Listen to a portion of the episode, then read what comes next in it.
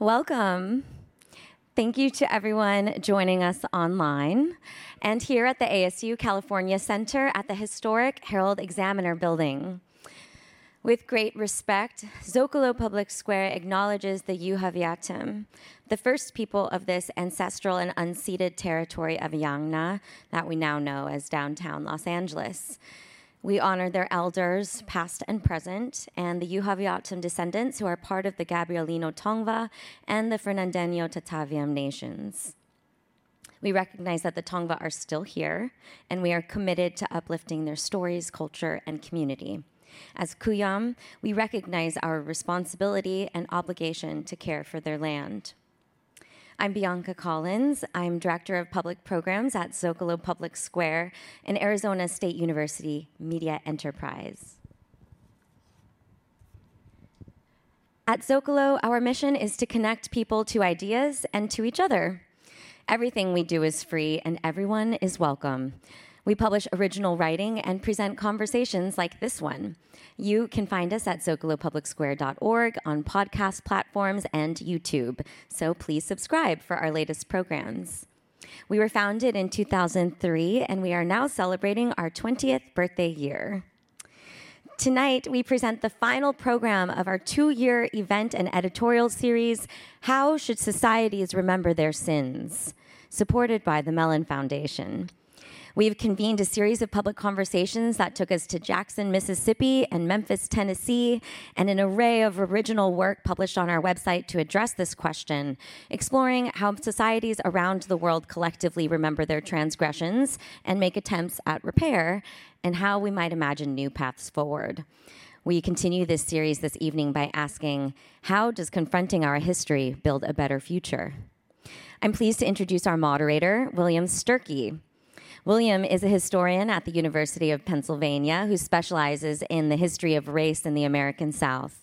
He's the author of Hattiesburg, An American City in Black and White, which won Zocalo's Book Prize in twenty twenty. His next book, The Ballad of Roy Benavides, The Life and Times of America's Most Famous Hispanic War Hero, will be published in twenty twenty-four. Over to you, William.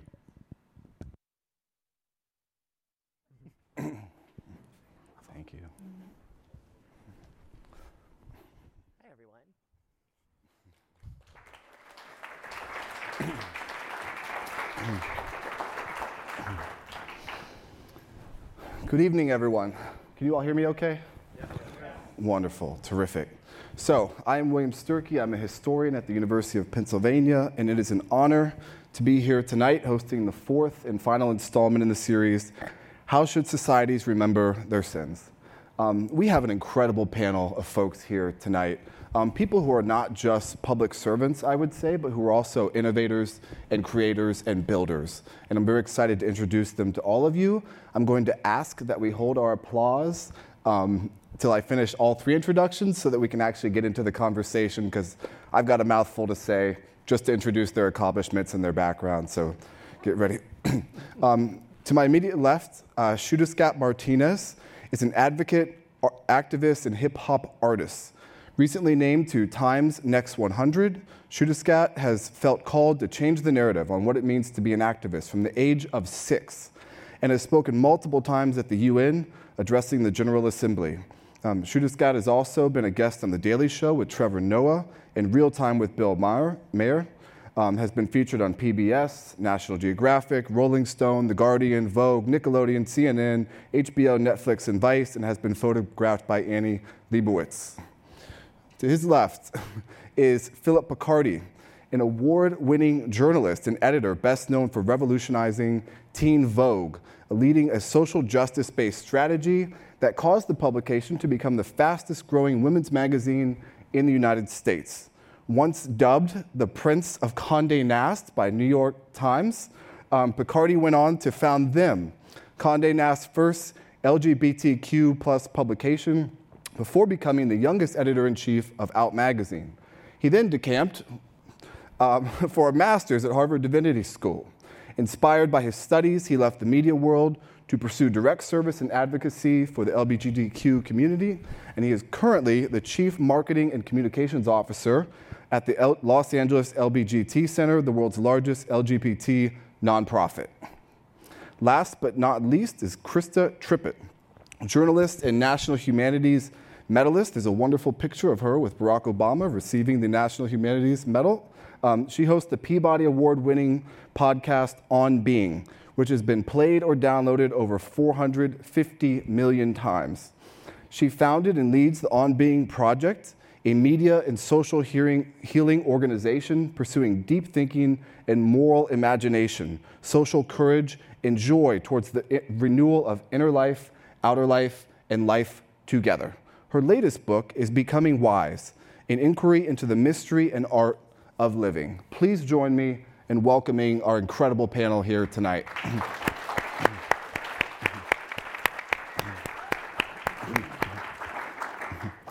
Um, so, as the moderator, I will begin with some questions for our esteemed panelists.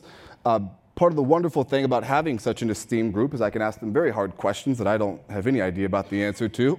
And then we'll dive into questions from the audience. So if you're thinking of a question um, throughout our, the start of our session here, please be ready to stand over to our left here, um, where there will be a microphone for audience questions. And for those of us that are watching online, you can submit questions in the live chat on YouTube. So let's go ahead and get started. I'm actually going to start at the far end with Krista. Okay, Krista, I was listening to an episode of your podcast um, recently, and you were talking to Isabel Wilkerson about her new book. And you were, there were four metaphors that you all were using to describe the past in our society, and the two that really appealed to me were the body, but then an old home was one of the ones. And, you know, American history is old and complicated, and there are parts that are maybe perhaps rotten or that need to be fixed or maintained or restored. And I just wonder, you know, if in this country, confronting our history isn't just fixing the obvious things that were wrong, but it also means to confront certain people and even confront people's ideals about what America is, and even confront their ideals about social hierarchy and their own values. And so I just wonder, as we start this conversation about confronting our history, what does it mean when you're also confronting other people in this society and then challenging them to take that journey with you? That's a complicated question. Um, so I guess, I guess, I guess all I, I guess all I can say is that I feel like my, like there is confrontation to happen, and I also think that we can, it's really a way our brains work, that we that we see what is most distressing and frightening, and we see who is most distressing and frightening to us, and we start to generalize about lots and lots of people on the basis of those most extreme voices. And I think that's really a dynamic Um, that's very alive in our culture, and it shuts down our imaginations about how much actual space there is to step into, and, and people there are to, to walk alongside, even if there is disagreement. I, th- I think there are more people who have questions alongside their answers and curiosity alongside their convictions. And so I would say just, I feel like my, I would say my calling that I feel is to kind of soften that space and kind of shine a light on that space where, um, where confrontation isn't actually the necessary key. And again, that's not, like, I think there are, there's all the, there are these different levels of work that, that we have to be doing at the same time. And and some of us are called to different aspects of that work. So I guess, I guess that's that's how I look at that. Yeah, fair. Let's move toward me. Um, Philip, generally speaking, um, what does it mean to confront our history? So when I was uh, first the editorial director of Teen Vogue, before, you know, Teen Vogue had really gone viral, so I was like twenty-three at the time, and Nancy Reagan had just passed away. And our sister publications at Glamour and Vogue and other women's outlets were publishing slideshows of her gowns, like gowns, beautiful gowns, to quote Aretha Franklin. And um, it was like this glowing kind of tribute that to me was reading like this hagiography of Nancy Reagan. And at Teen Vogue, we were a newsroom that was majority folks who were under the age of thirty, and many of us were queer. And we were kind of taking an issue with the general like media coverage. And so we actually published a piece called Nancy Reagan Did Nothing as Thousands of L G B T Q People Died of H I V AIDS. And the story that we were unearthing was uh, for our audience, which is young Americans, young American women predominantly, who may not have been familiar with the Reagan administration. So this may have been their first time actually ever like hearing about Nancy Reagan. Mm-hmm. We wanted to make sure that we were bringing that actual historical context to the conversation, because uh, Hillary Clinton had been on television actually thanking Nancy Reagan for her contributions to the community during the H I V AIDS crisis. And so the story that we told was about how Rock Hudson, the American actor, had um, basically been in Paris as he was like, you know, living out the end of his life. And he needed pre- presidential intervention to get access to medical treatment for his end-of-life care. And he called the White House because the Reagans were his friends. And Nancy Reagan famously answered the phone and hung up on him uh, without offering him help. And we were roundly uh, critiqued for this coverage um, by people who were watching Fox News and who were insisting that their daughters would never read our publication again. Um, and I was nervous because I thought that my job was in jeopardy. I was called into my boss's office the next day, um, and I was pretty sure I was going to get fired. And so I was really nervous. It was like, you know, I'd only been on the job for like six months. And by the time somehow that I was, you know, walking in for my final say or final show at Condé Nast, um, Elton John's AIDS Foundation had emailed uh, Anna Wintour and said, thank you so much to Teen Vogue for telling the truth about what happened to our community, because it's so easy for people to forget. And I understand, right, that the critique was that it may have felt disrespectful of the recent passing of this woman, and I do hold space and compassion for that, while also holding a deep-seated rage for the people who died in shame, who were people who I could have built connections with and who could have been proud forebears of queer tradition that never got to live out the full potential of their lives or see the full potential of our movement in their lifetimes, despite that being something that they deserved. Yeah. And um, I was really proud of us for saying what no one else was willing to say in that moment, because the collective consciousness of America can be very short. And if we're not going to carry on the tradition and be honest with each other about the history and really actually trust each other, and in our case, trust young people to have the complexity to hold these truths all at once, which I believe young people can, I always have, um, then I think that we're just doomed to repeat the sins of our past. Yeah. I can already see the layers building between your two answers. And I want to add another one. Um, Xiuhtezcatl, so... So often when we think about confronting our history, it's about confronting people who have been, you know, oppressors or systems that have resulted in some sort of disadvantage for people. But what if we look at that through the lens of the environmental movement?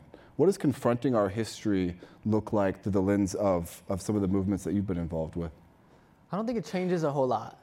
I would say I think um, the evolving analysis that I see really strongly held by a lot of people in the environmental justice and the climate justice space, recognize and understand that the systems of power that have created the climate crisis, for instance, are intrinsically connected to uh, many of the systems of injustice in this country that have perpetuated colonial violence against indigenous peoples and the stealing of their lands and the enslavement of African peoples, that many of these systems of injustice are so deeply intertwined. Um, I think a, a, a, a thirst for, for profit, for, for land, for uh, the exploitation and um, kind of sacrificing of communities, uh, of black and brown and poor communities, historically has always been at the root of, of the destruction of the environment. Um, and so I think we uh, find ourselves at a really interesting moment within the climate and environmental justice space, where it's hard to talk about any of it without understanding how deeply interconnected all of it is. Uh, you see um, imagery of, of you know, polar bears and, and, and kind of we talk about the carbon emissions and climate uh, in context of the climate crisis. But fundamentally, it is these uh, these larger systems of power that have kept money in politics from these fossil fuel corporations that continuously put uh, our communities within the sacrifice zone of the construction of pipelines, of the building of power plants, of the transportation and production of fossil fuels, and least able to adapt to a world that is rapidly changing and that is experiencing more and more disastrous effects from the climate crisis. Um, and I think a lot of the same uh, misinformation and narratives that have existed have been seeded by these very wealthy, very powerful corporations mm-hmm. uh, that are invested in us being separated and confused and um, not critically tying uh, and seeing the interconnectedness between these various issues. Um, you know, you, you can see millions and millions of dollars poured into P R campaigns by fossil fuel companies yep. to, to make it unclear as far as, you know, how this is really political and this is really tied to social justice and human rights and racial justice. And I think indigenous liberation movements over the last decade have reminded us that the voices of the people that need to be at the forefront of these conversations are people who have been experiencing exploits, some of the most horrendous and atrocious exploitation from the United States, from the government, from the relationship between the private sector and our government for five hundred years since the arrival of, of colonialism um, on these on this continent. And um, the, the, the, the fossil fuel industry is an extension of the way that indigenous people have been colonized, mm-hmm. uh, an extension of, of the of the violation of, of treaties that have been signed, of rights that have been promised. Um, and so we, we see it as a, as a modern manifestation, as a challenge, not just to the environment, but to our survival as indigenous people. And that message is really important because it applies to all of us. The climate crisis threatens all of our cultural survival, regardless of our of our ancestry or, or the color of our skin or where we come from. Indigenous people, for us, it's oftentimes just easier to see because there's a very unbroken line that has been maintained of our relationship to the land, to our water, um, through our culture, through our history, through our stories.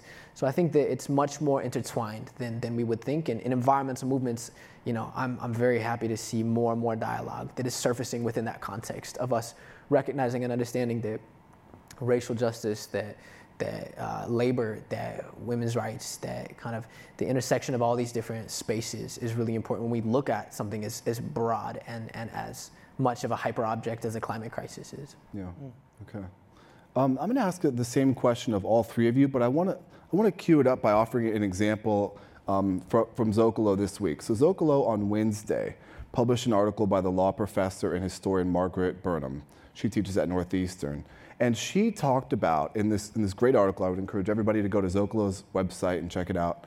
She talked about a lynching case from Virginia in the in near the turn of the last century. And so in, she also talked about different rape cases that resulted in executions. We used to execute people in the United States South for being convicted of rape. And of course, she made the point that a lot of these people were African American men who were convicted by these juries that were all white, and there's all sorts of problems with race there.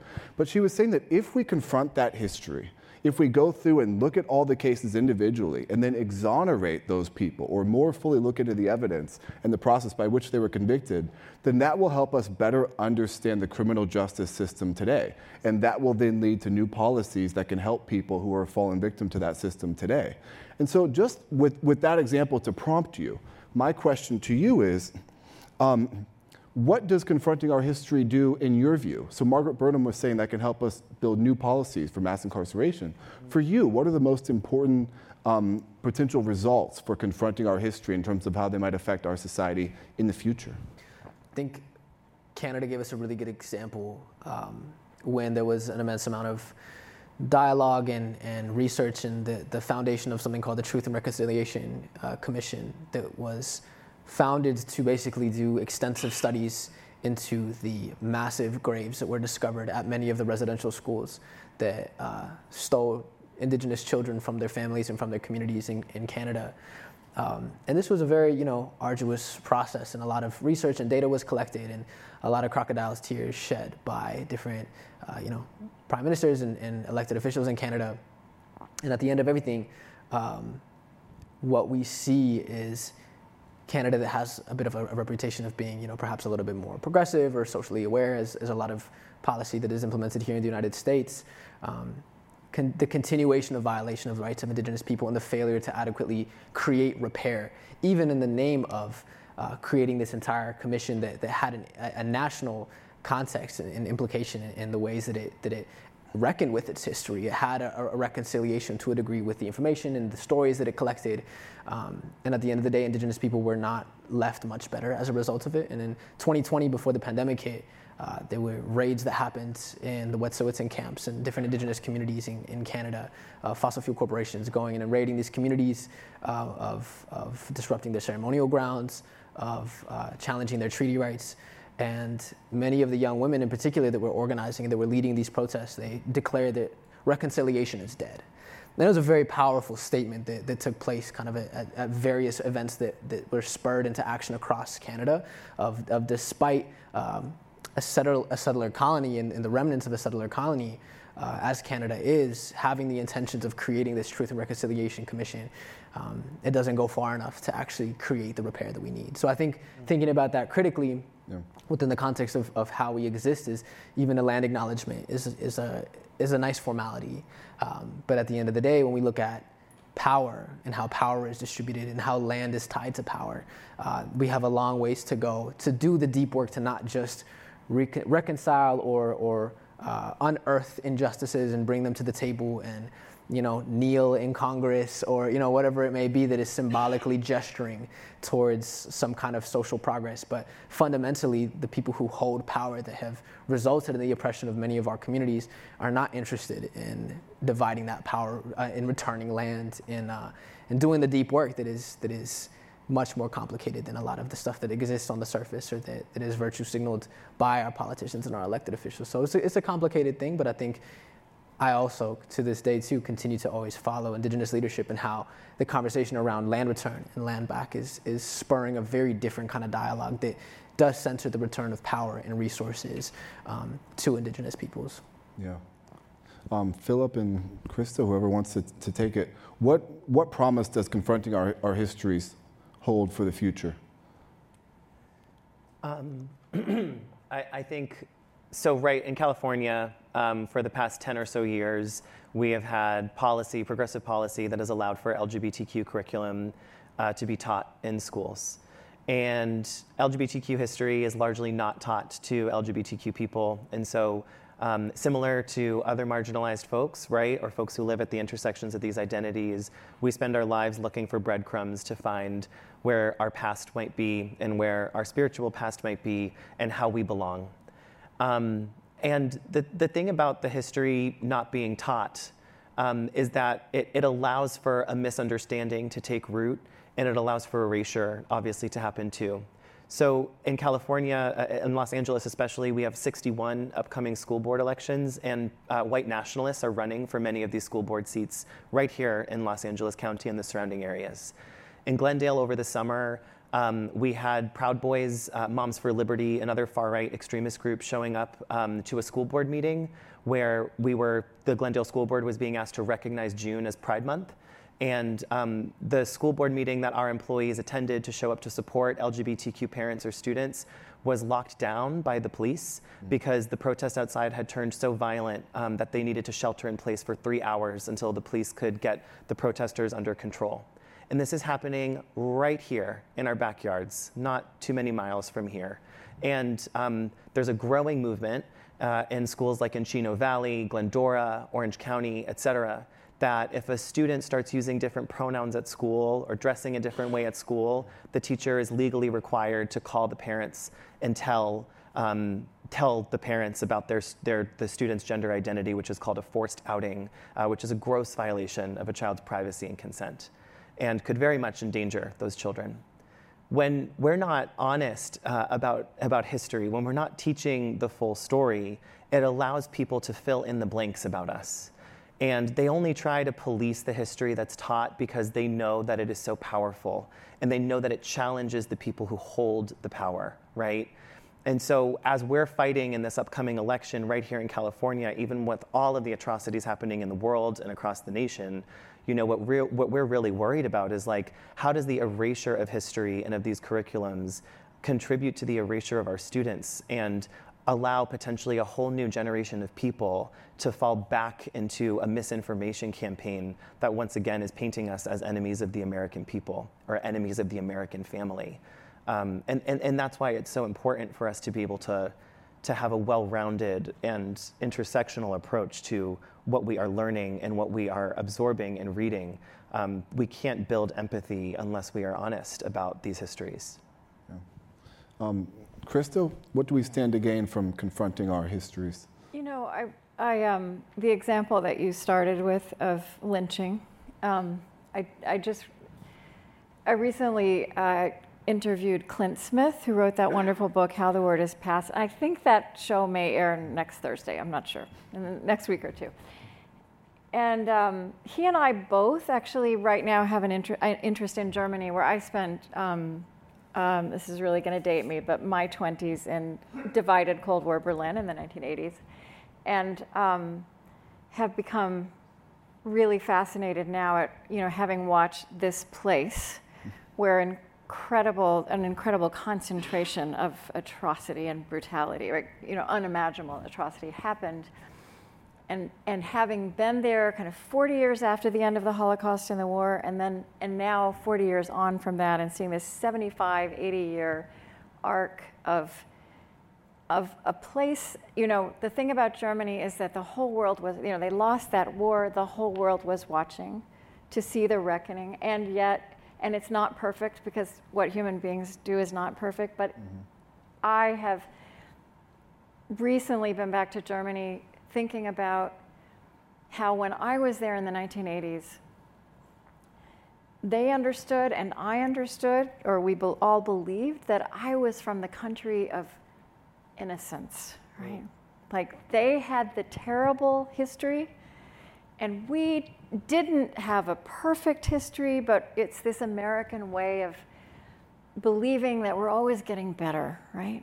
And in fact, something that I've been thinking about a lot, and that Clint and I talked about, is, you know, the Holocaust was this handful of years and millions of people, and, you know, The, the the Allies like walked, German citizens, average German citizens, were walked or walked themselves through the concentration camps. In this country, we have these centuries actually of atrocity, right? But it was, there aren't, you know, lynchings, for example, happen kind of town by town and tree by tree. And what if, like, what, what would it mean for Americans to walk through, right? What would our equivalent be? And we can we can talk about the longer history. Yeah. Um, at a human condition level, which is how I come at things, it it always amazes me how we don't look for and internalize truths in our life together at the communal level, things we know to be true individually and in our families. For example, in a family, the stories that are not being told, the things that cannot be spoken, are absolutely haunting and warping everything else. Mm-hmm. Growth is not possible. You know, the question you asked, I think, is what does it affect? What does it affect if we confront our history? And I, I, I, I, I want us also to be to be aspirational about, like, I think what we could, what we can walk towards is wholeness, right? And actual growth. Um, and just remembering that these. These things that we're struggling to do well, right? Even to get diversity right, or equity, or, you know, these la- this, these words we use, they're all too small for what we're trying to do, yeah. And yet they we have to we're we're working with them, because this is the language and the tools we have. But these are not themselves the goal, right? The goal is to be whole human beings in a whole society. Um, in in in that sense, this this notion of diversity is. Like, we are diverse, right? It's like we just have to live into the fullness of that reality um, in a way that is healthy and whole um, and redemptive for everyone, for that whole spectrum of humanity that already exists, but we don't know how to honor that. Yeah. Um, so, so I just I think of it in those terms. Um, this is a good, right? This is something we should all long for. Um, as I think as we get healthy, if we get healthy in our families, we long to have the whole story of ourselves to work with. Krista, I want to ask you a direct follow-up. Um, this is our fourth session, and I think a lot of what I've been thinking about has been leading to this. And I think you do a wonderful job on your podcast of bringing people together, and I think that we're in a communal space, and a lot of people agree that we should teach our histories.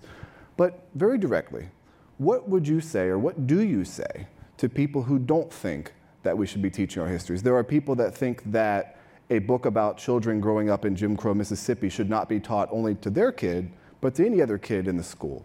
And so what would you say to that sort of a person to sort of bring them to, you know, bring them along or sort of, you know, confront whatever they're worried about? Um, yeah, I mean, again, that's kind of not the angle in that I take. And I can also say that I do that because I know other people are working in schools, right? Yeah. Um, I also just want to say confrontation is a necessary word and it's a necessary act, but it's not um, necessarily very pragmatic, right? So in different situations and with different human beings, sometimes if, if there's if you if what you want to do is create new possibility, um, confrontation may not be the best opening, right? I, so I guess what I'm always thinking about is um, also this matter of how to open hearts and minds and imaginations, and so. Sometimes what that what that is about is the creation of a hospitable space. Now, I want to be really clear that, you know, there there are boundaries around that, right? So if there is if there is danger, right?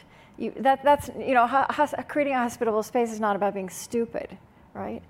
Um, but again, I do believe. I, I I guess what I'm trying to engage in is the creation of quiet. Um, encounters and relationships away from the glare of the hyper-reactive um, society, societal kind of disc- so, so-called discourse that we have, um, where people can get outside of um, these these boxes that they've that they've that they find themselves in. But I, I find, I mean, this whole matter of schools and education is so fraught, right? Mm-hmm. So highly charged. That this thing I'm talking about is probably not going to happen in that context. Mm-hmm. Um, we're doing at, at On Being. We're we're doing. Um, you know, we're, we. I used to be on the radio fifty-two, fifty-two weeks a year for twenty years, and that was enough.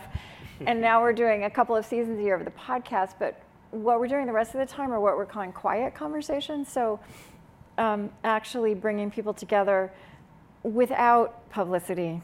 Hmm. And no social media, and with a commitment of relationship over a number of years. Um, I actually think that, you know, in the conditions of our life together as they are now, as we are as we are in our infancy with these technologies and with social media, um, and it's just a hard time in the life of the world, and our everybody, we're, I believe we're all living out of our fear place, and, and we know what that does in a body and it, what it does in a collective body. Um, So that also that that that is that is kind of a way that I come at it. What can we do kind of below that radar um, to also to kind of create seeds for healing, mm-hmm. and also knowing that this kind we're what we're talking about here, what we're longing for, is not social change. It's transformation. It's social evolution that we need, right? And that is what can only become possible when we're telling and living with the fullness, the true reality of our story, mm-hmm. of who we've been, as well as who we want to be. Um, and that needs a lot of different muscles being flexed. Would either of you like to respond also?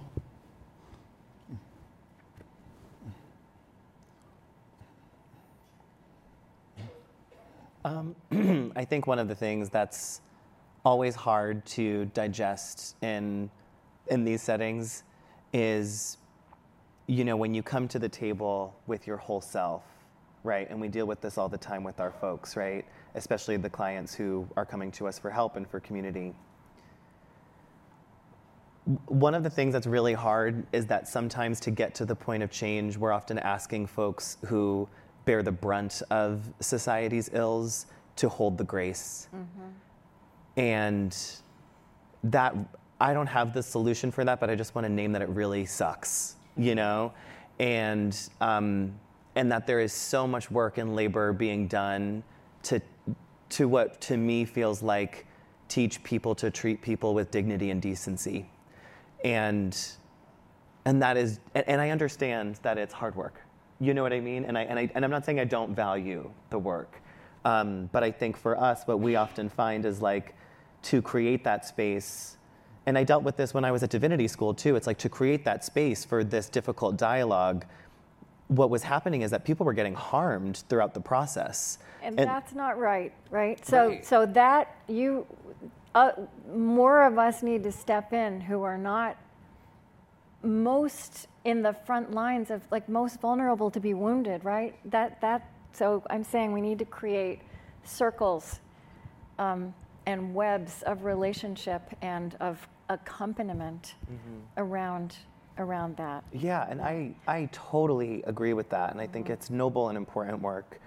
Um, and I think at the same time, if we are doing that work, what also does the work look like for those circles to just exist within the community so that folks within community can find support from each other yeah. and find their soft, like, landing ground, you know, um, and make sure that our folks, you know, those folks who may be impacted by those conversations really do have their roots somewhere and know that they're supported.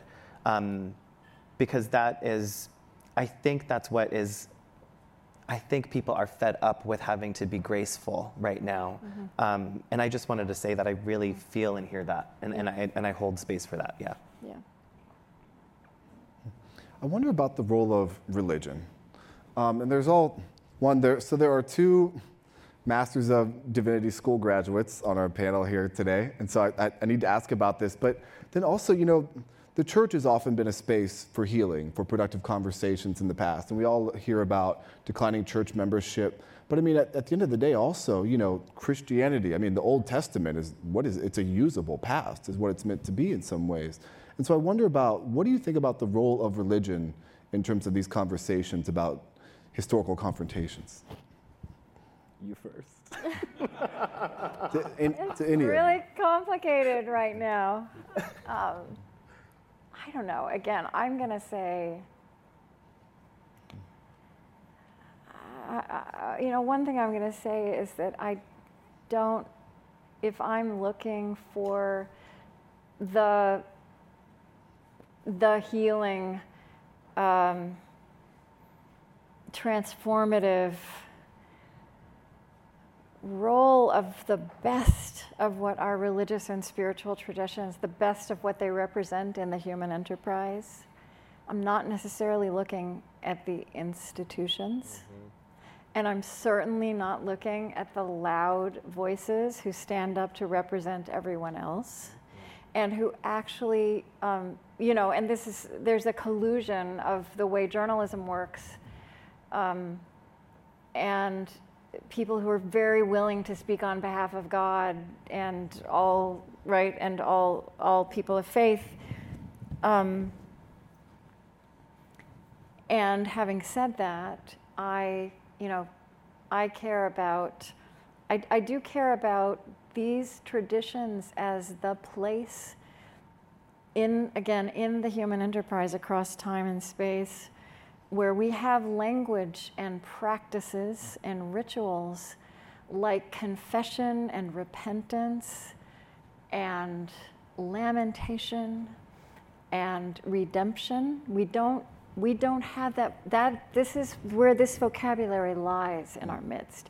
That is not necessarily being best represented by and, and I and I, what I you know when I say that, I'm just also thinking about again the loudest representatives of the, because there's the, the thing about um, religious people and communities who are, I believe, being most faithful to the core of these traditions are not putting them, throwing themselves in front of cameras and microphones. They are mm-hmm. getting on with care. Mm-hmm. Mm-hmm. So that is kind of invisible, but I, I do believe that that in our midst um, is essential to walking into this future where all of our children, you know, can live into their deepest humanity and where we have human flourishing and not just survival. Xiuhtezcatl, Philip? You want to go first? Cool. Um, I, admittedly, I think I have I have a lot to learn about religion and religious institutions and, and uh, the complexity that uh, that has been behind the relationship that I have to it, which I would say my explicitly like with Catholicism, right? My upbringing, um, my understanding of, of Catholicism is is the primary tool that was used to dehumanize and justify the the genocide and of my ancestors, um, and the stealing of our lands, um, the erasure of our language. Uh, my great grandmother. Her indoctrination into the Catholic Church is the reason that my grandfather never learned our language, mm-hmm. and subsequently my father. I mean, you know, so uh, as generations went on and, and, and things changed and, and a lot of people began to kind of resist a lot of the dogma and a lot of the, the violence that was per, per, perpetuated um, from uh, uh, kind of these these institutions that were that were weaponized to to harm our people and to erase us. Um, there's been a lot of work to repair and to undo and, and to resist. And I think that I I grew up with that being a pretty like strong truth in how I how I personally relate to and understand it as an institution that has been weaponized as a tool uh, to to end an immense amount of life in in this world. Um, And, and that resulted in the colonization of, of, of this continent, um, and the millions and millions and millions of lives that were that were lost, the, the populations that were decimated in the name of, of God, in the name of the church. Um, and again, you know, my great grandmother to her dying breath was a very devout Catholic woman, and the amount of love and care we had for her uh, as a matriarch of our family, you know. It was it was an, also a really important teaching to understand compassion and the humanity beyond, you know, these institutions that does exist. And I think the hope that um, I've seen with different religious leaders and, and, and folks entering conversations, whether it's, you know, humanitarian work or or uh, environmental uh, spaces of, you know, these lenses that we can see the world through being things that, that further humanize us. Um, and I think that that... I don't know what the reckoning within the Catholic Church looks like, um, or, you know, the ways in which that history is so real and I think also uh, very not uh, communicated or not, or not, you know. Um, the Catholic Church is, it remains, you know, one of the largest like landowners in the United States too. Um, so thinking about th- those different relationships that we have to the Catholic-run, you know, boarding schools that indigenous children were shipped off to and taken to here in North America. Um, that's that's a lot of my my re- relationship to it, my context to it, and so I, I aspire to to learn and understand too how we can reach beyond the violence of that history to create, you know, reparative conversations and, and, and constructively understand how the church has been a tool to organize marginalized peoples, whether it's through, uh, you know, different histories of black liberation movements and um, ways in which it has been a tool to to, to create safe spaces for, for people that have been also experiencing an immense amount of violence and subjugation by various systems of oppression. So I see it very intertwined with a lot of these other power structures. Um, and uh, yeah, I think Um, my hope is that the humanity that is, you know, within the people that practice re- whatever religion it is or no religion at all um, can sur- surface and kind of shine through and um, be at the heart of, of the way we interact with each other of various different beliefs. And, and, you know, it's not necessarily a dismantling of any religion that is needed in my eyes, but I think more so a, a reckoning of, of of the impact and of, of the responsibility held by these different institutions to create the repair that is needed, and, and from there, too, how can the future reflect, you know, many of the ideals that I believe are at the heart of many of the people that do deeply believe uh, in these in these spaces or in these spiritual beliefs. So I have a lot to learn, for sure. Yeah. Philip? Um, yeah, I am an ex-Catholic. I came out of the closet when I was fourteen, left my confirmation classes.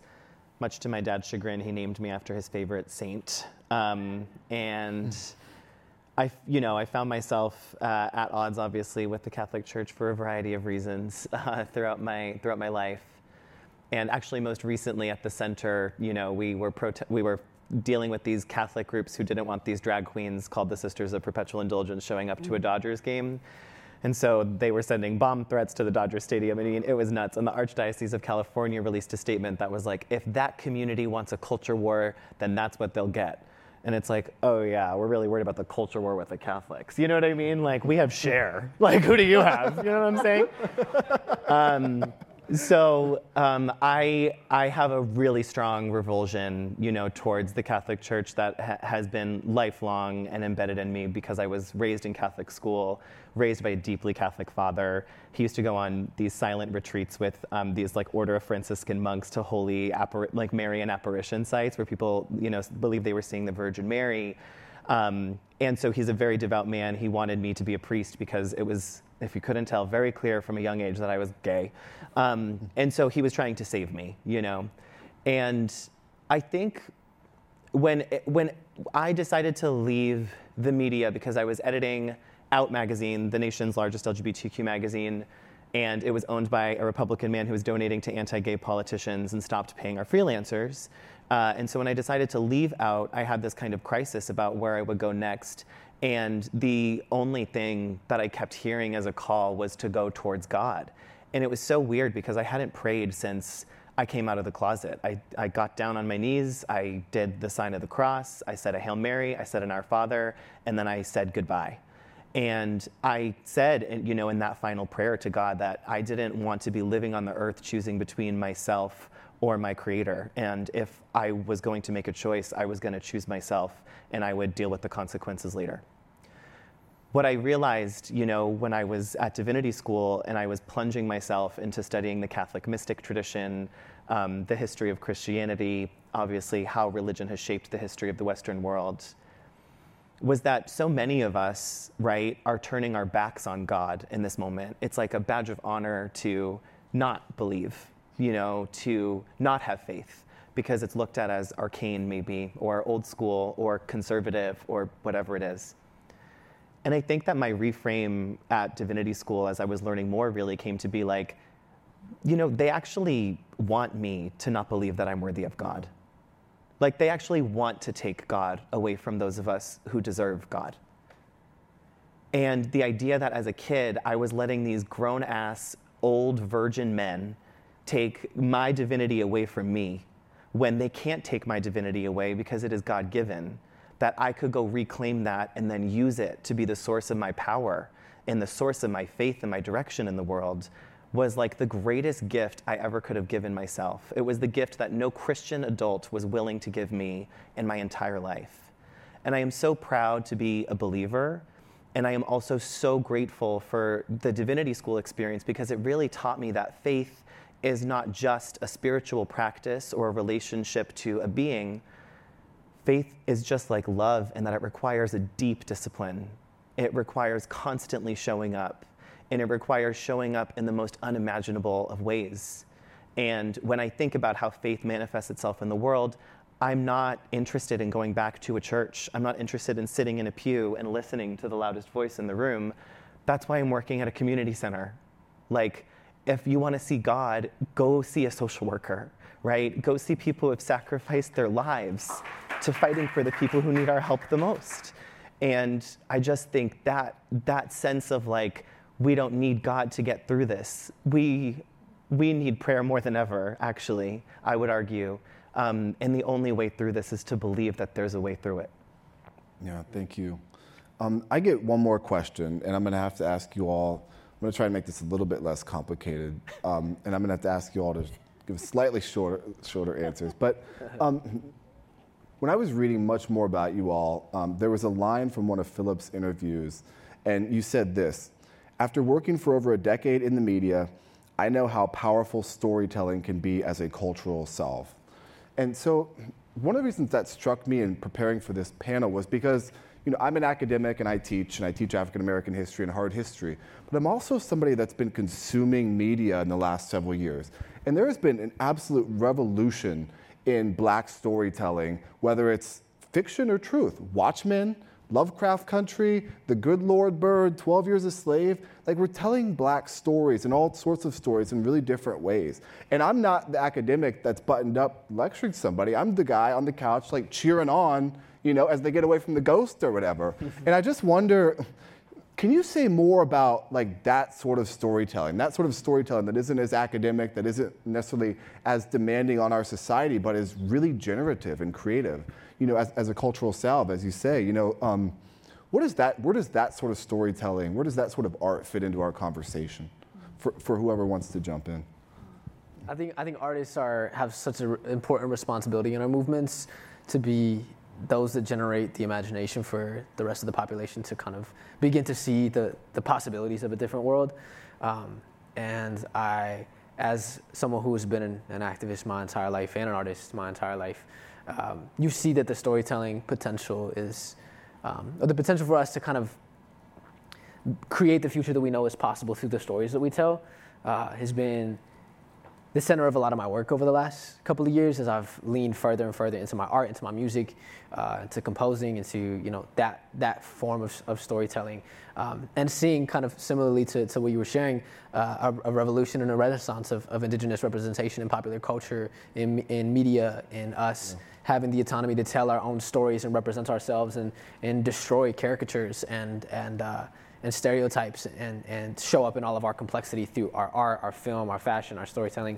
So it's a, it's a really, it's close to my heart, this question and, and this idea that, uh, you know, I think most of us don't have any illusions that music or, or art or film on its own will change the world or will bring forth liberation for our communities uh, to the degree that we need it to. But I think it can help seed an imagination of a world that is radically different than the one that we see yeah. in front of us. And I think I, I draw so much inspiration from the role that art has played in social movements throughout history.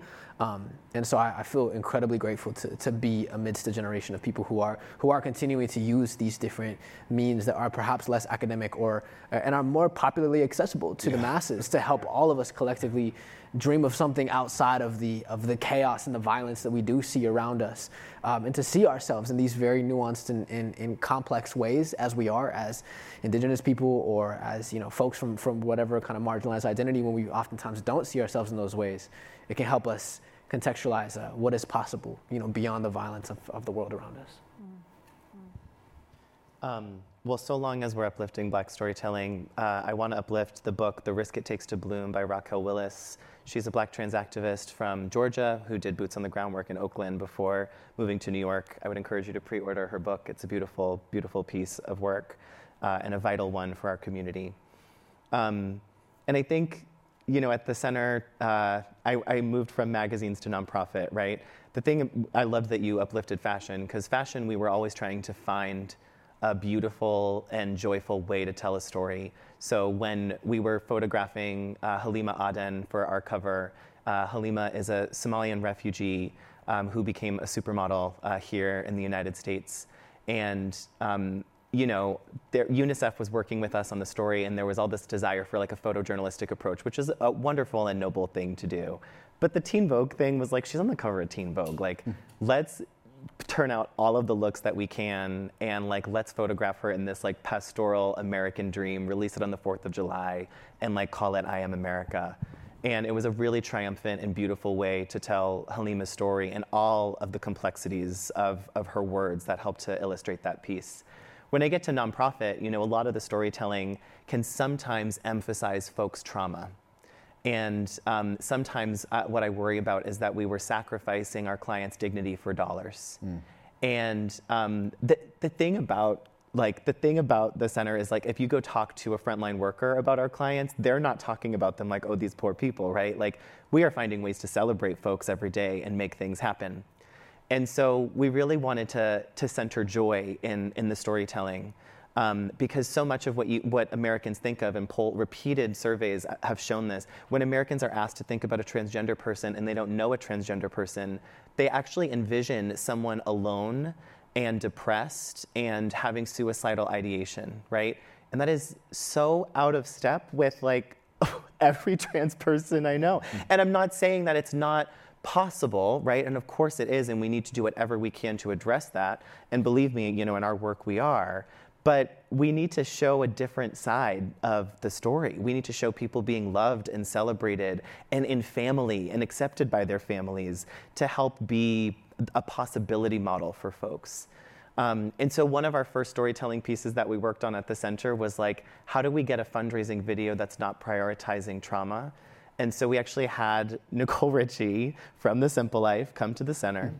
And we planned activities for her throughout our community center through the day. So she made pasta in our kitchen with our culinary arts students who are our senior and youth clients. She joined a senior line dancing class and danced to Mary J. Blige with their seniors. And then she jumped into a youth fashion show because the youth uh, from the center are often involved in the ballroom scene here in Los Angeles. And it was this opportunity for us to showcase the people who we serve as the heroes of their own stories, um, and also to celebrate like joy and an uplifting sense of community as the core of our work. Rather than just fixing a problem, um, we were able to just position our community as the solution. Um, and I think that that's so important because it helps further advance the mission of the center, um, while showing a different view of L G B T Q people everywhere. Yeah. Yeah, well, I just, I, I want to kind of affirm what I've heard from both of you. I, we so underestimate the power of the human imagination in getting where we want to go, right? We, we, and um, it, I, I've, I've, I've interviewed people across the years who, like John Lewis and Desmond Tutu and Juan Gariamatai, who made things possible that that no one believed possible, right? And they did it because they their imagination stretched farther, and they threw their lives behind what they could, what they what they wanted to make possible in the world. And and yes, And and and and there has to be joy in it, right? I I you know, thinking about our climate reality, our ecological reality. I was just having this conversation this week. If if if all we do is tell the dystopian story of the future, we are making that future. We are we are creating that future, right? And um, and yes, joy. And, and like, you know, the, the thing about the existential, terrifying crises and reckonings of this century also, that I feel, especially young activists, just understanding in their bodies this wisdom that is rising up, is that the way to walk into that as the work of the rest of our lifetimes, whoever we are, is to take know what we love, right? As much that be grounded in what we have to fight and confront, we have to know what we love, right? And we have to have joy, our human birthright of joy as fuel, right? And love as fuel for those those great reckonings, and, and to the extent that it's confrontation, that it's fighting. Um, and all all all of that, right? And is is is is how we how we make the story of who we want to be and make that real. And the arts are absolutely critical in this, and I think it's another reason that I we all of the battles that have to be fought in our schools and in education, they must be fought, and those movies and shows that you named are also education. They are also formation. They are also forming imaginations. They are also telling stories and histories. Watchmen, right? I grew up in Oklahoma and never learned about the Tulsa Massacre, right? Mm. It it wasn't in, in books, in the school books. It it, it was it was not, I, I spent my entire childhood until I was eighteen in that state and did not know that that story. Mm. And I really think that that show was the single um, educational experience that, that helped me really inhabit that and own it. And that that is not insignificant, even if it's not official education. These are all ways that we are, that our minds and our conscious, that are feeding an ex- the possibility of an expanded mind and consciousness, and therefore reality. Thank you so much. We're going to send it over to Bianca for some questions from our audience. Hello. Yes, I'm over here. Um, we only have time for a couple questions, so I want to encourage our in-person audience. If you have any questions, just get on up and come over here. I'll give you the mic. Uh, if I don't see anyone hopping up real quick, I'm going to start with an online question, and then we'll only have time for one from the in-person audience. So I will start with an online question. All right. Uh, oh, also a reminder, if you want to submit a question on your wristband, there's a number that you can text. Wow. All right, so the first question asks, are there examples from other cultures where forgiveness is actively practiced in restorative ways? Mm. Mm.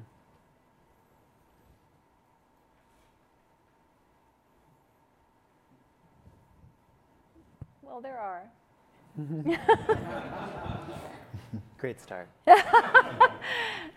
I mean, I think you mentioned Canada. I mean, there are just different, there are different models, um, and none of them is perfect. Mm-hmm. But, um, I mean, uh, you know, truth and reconciliation, which I, I think something that is easy to do is look at, um, is in fact look at places where where societies are are taking that approach and say, but look, they're still so tortured, right? There's still so much that's wrong. And um, and that's true, and it's also true that, that you know, transformative change um, takes more than three to five years. And Americans, uh, in particular, um, don't have a reality-based view of time. And therefore, we waste so much time rushing to action that we then later on have to dismantle because we didn't we didn't we we didn't do the discernment. Um, but you know, I, I remember when I spoke with Desmond Tutu, and um, you know, he said that uh, Europe gave him great hope because look, just a few hundred years ago, these people were in thirty-year wars and hundred-year wars. Um, and it was very clear to him that what they had started with with, with that process of national forgiveness, um, or forgiveness as part of this process of truth and reconciliation, was was going to be have to be generations and generations and generations um, reaching its fullness. And like I do, you know, there's an incredible organization actually in the context of this conversation called Facing History and Ourselves. I don't know, does anybody know that? Organ- mm-hmm. They work with hundreds of thousands of teachers around the world. Um, and with this idea that, um, you know, that we have to change ourselves in order to change the society. I, I think, you know, I've had this conversation with Isabel Wilkerson, and I think we had it in that in that conversation you heard in Seattle again last year, that um, the civil rights uh, era um, changed laws, and, and even the civil rights elders, I mean, they, were, they had such a genius and sophistication in how they went about what they went about. But there was also this real faith in that generation that if we change the laws, we change the society. And as Isabel says, we changed the laws, but we didn't change ourselves. We didn't really, really engage in that. And so here we are a half century later, seeing that some of what we thought we were like on the way to completion in the sixties was just baby steps, right? And this Facing History in Ourselves, um, they take this holistic approach, and they are working in societies um, that are coming out of war and violence, and they are investing in precisely this thing we're talking about, in, in how does education become part of social evolution. And so, yeah, this, this is all happening all over the place, but again, it's quiet. It's quiet. quiet, and it's long-term work.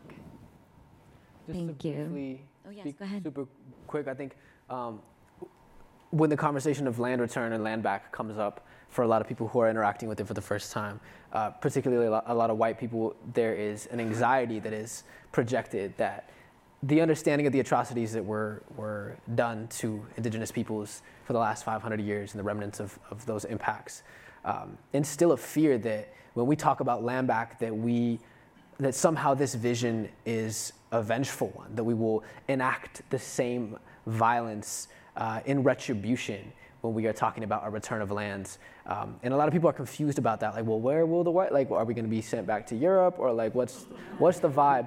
Um, and I think that it's really important to understand that uh, the conception of, of indigenous futurism that comes with this really beautiful and, and sprawling uh, vision and complex vision of, of land return and of land back and of indigenous people re- returning to, to leadership over the lands that we traditionally belong to. Um, It doesn't, you can't contextualize it within the violence of the settler history that exists here in the United States, because that was never our conception of the world in the first place, was through that lens of violence. And so um, maybe not a perfect example of, of forgiveness, but many of the indigenous people that I have worked with in communities that are actively working to return, to have lands returned to their traditional owners and stewards, um, our vision is has nothing to do with revenge. It has nothing to do with enacting the same violence that we are, that we suffered. Uh, and it's it's quite the opposite, actually. It is uh, land back for for many of us is is a, a encompasses a liberated future for all of us. Mm. Um, and I think that that's really beautiful. And it's despite the immense amounts of pain that have been experienced by our communities, the last thing that we want to do is to replicate those systems for anybody else. Um, and I think that is a powerful example of yeah. of looking into what we can build generatively into the future um, and reaching for that aspirationally and, and seeing it trickle in as a, as a reality bit by bit. Thank you. All right. So this is our last question for the evening. We have an in-person question. Hi, my name is Layla Hamidi. Um, I'm really inspired by just the phrase moral imagination. Um, it's really... Um, not seductive, but it carries so much promise with it and hope with it. And I want to understand in your thinking what the ingredients are for it, if, um, particularly if I think of what the counter would be, which is maybe moral apathy. Does it include grieving, absorption of kind of the truths? And just to make it more complex, can you guys share a moment of transformation that you've personally experienced or witnessed as kind of a takeaway of hope, because we need hope right now. Hmm. Hmm. Would you say so? A moment of of personal transformation. I was just I was having trouble here. A moment of personal transformation or transformation that you've witnessed, a personal uh, kind of bot in person body experience mm-hmm. of w- either witnessing or feeling that yourself. Mm. Mm.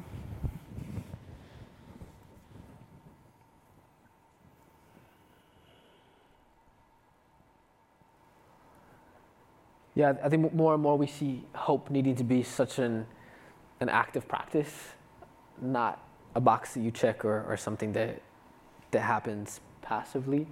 Um, and for many indigenous communities, we have we have seen the end of our worlds. We have seen and lived through uh, apocalyptic times.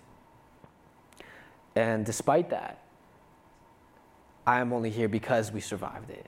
We survived uh, the the most uh, heinous of atrocities. And um, someone asked me, I was speaking at a college recently, and they were asking me about, you know, what does a liberated future look like to you? And I smiled in that moment because part of me is like, in many ways, I'm living a version of that mm. for those that came before me, for my ancestors and my elders, and and those that, that hoped that we could live in a dignified way and speak our language and show up and and, and be who we are, you know, without the subjugation of the violence uh, around us, ever present, de- defining our, our reality. Um, and so I think in, in many ways the the hope that I, I carry comes from a long lineage of, of not having an option but to remain so strong in our in our belief, in our hope, in our optimism for there being something beyond the horizon of, of the injustices that we have lived through and that we have seen. Um, and I think going home, going to Mexico, being with my community, seeing these agricultural systems that are nine hundred years old, the chinampas, that my family has, has worked and cared for these lands for generations, that they still exist despite uh, every attempt to erase them, um, is a ground is a grounding and a reminder of, of that, that uh, responsibility that we have to be hopeful, to those that came before us and to those that will follow. Um, there, uh, I've been thinking a lot about the moral apathy piece that you mentioned, which I think is, is a, apathy is such a good word. Like, we're inundated, we are doom scrolling, as the kids say, on our phones, and I think the problems of the world can feel so big that it can feel useless to even engage anymore. Mm-hmm. Um, and so, you know, there was one day where, where the headlines were, were pretty bad and work was, was pretty hard because of it. You know, we had lost a colleague and it was, it was a really hard, uh, period of time.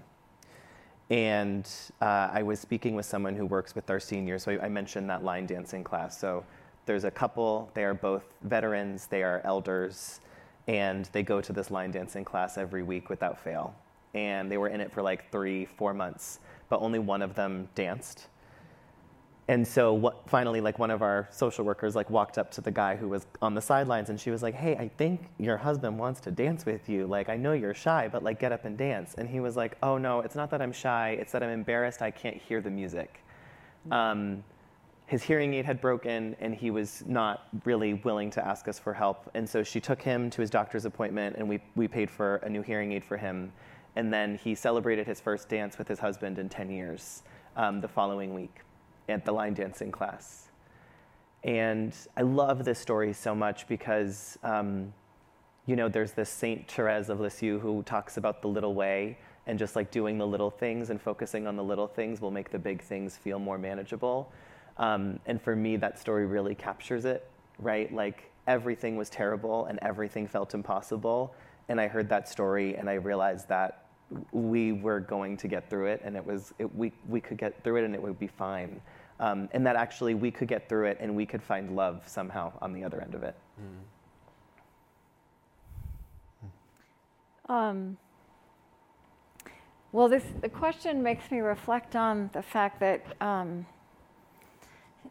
you know I I I grew up in Oklahoma, a place where. Um, My ancestors, you know, came in covered wagons and re-stole land, and other people were forcibly marched.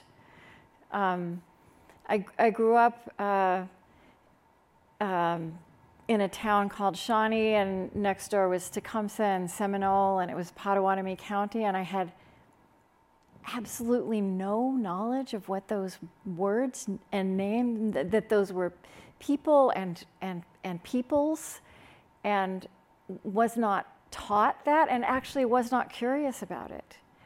Um, it's actually very strange to me how those, that the names had been kept when everything they represented had been forgotten um, or disappeared and um, desecrated. And, you know, I represent, um, as the elder up here, um, you know, somebody who was born in the mid-twentieth century and uh, and uh, and have a completely different understanding of my country and the story, right, of mm. of who I am and who we are. Um, it's it's it's embarrassing and it's it's um, it's astonishing, right, to think how much had been actively forgotten and not transmitted. Um, and it's astonishing, um, you know, for me to think how much, like, you know, and, you know, just in, in the last couple of years, interviewing Joy Harjo, who's then the Poet Laureate, and she's in Tulsa. And our two stories of this this place um, that we come from, which is just so emblematic of the story of our country. Um, So, you know, I, I do represent fuller, a fuller history being internalized, incredibly late, right? Shamefully late. And also, I just want to say, even just uh, ten minutes after we sat down up here tonight, I was kind of listening to the two of you, the three of you, and looking at you and thinking about what we're discussing and how we're discussing it. And in my lifetime, right, this, this would have been unimaginable, right? This conversation, this configuration of humanity, this subject, these questions, um, the things that are being given voice to and just named, which are just truths, but these truths haven't been alive in our midst, and they haven't been part of, and when I say our, right, like I mean our total self-understanding. Um, and so like this is transformative, and I just want to, you know, there's so much to despair about in the world right now, and we can all point to ten things that we learned about or read about or participated in or probably read in the news that are also true, and this too is true. Mm. Um, and I'm just, I'm really, I'm really grateful for this. And I think we also need to actively, when we have these moments of seeing the generative narrative unfolding and the fuller telling of truth and the fuller living into truth, let's, let's, let's take that in, right? Yeah. Um, you all have given us so much. We are way out of time. But thank you all so much. I know that you've given us so much and so much to think about. So thank all of you for being here. Let me let me just say j- just a few words of clo- uh, closing. So, so Zocalo is also going to give us more.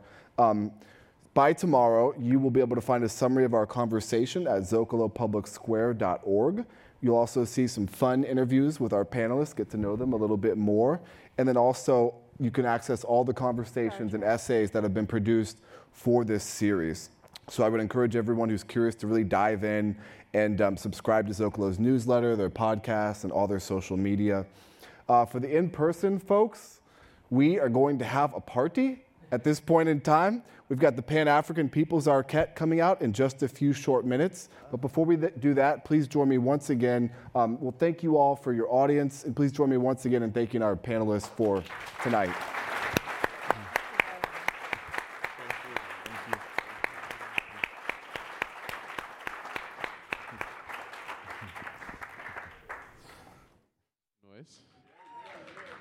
The Pan-African People's Orchestra was a band started by one Mister Horace Tapscott in uh, Leimert Park, nestled in the heart of South Central Los Angeles. And uh, that band is over two hundred, three hundred cats throughout sixty years. You got five of them here tonight. Um, while I'm talking about him, this is Mister Joel Ector, Mister Joey Ector on upright bass. Next to him is Mister Fundi Lejean on French horn. Fundi Lejean, French horn. Next to him is Randall Fisher on tenor saxophone. Randall Fisher. In the back with me, one Mister Brian Hargrove. Brian Hargrove on keys. And my name is Michaela Session. We're just going to get to it.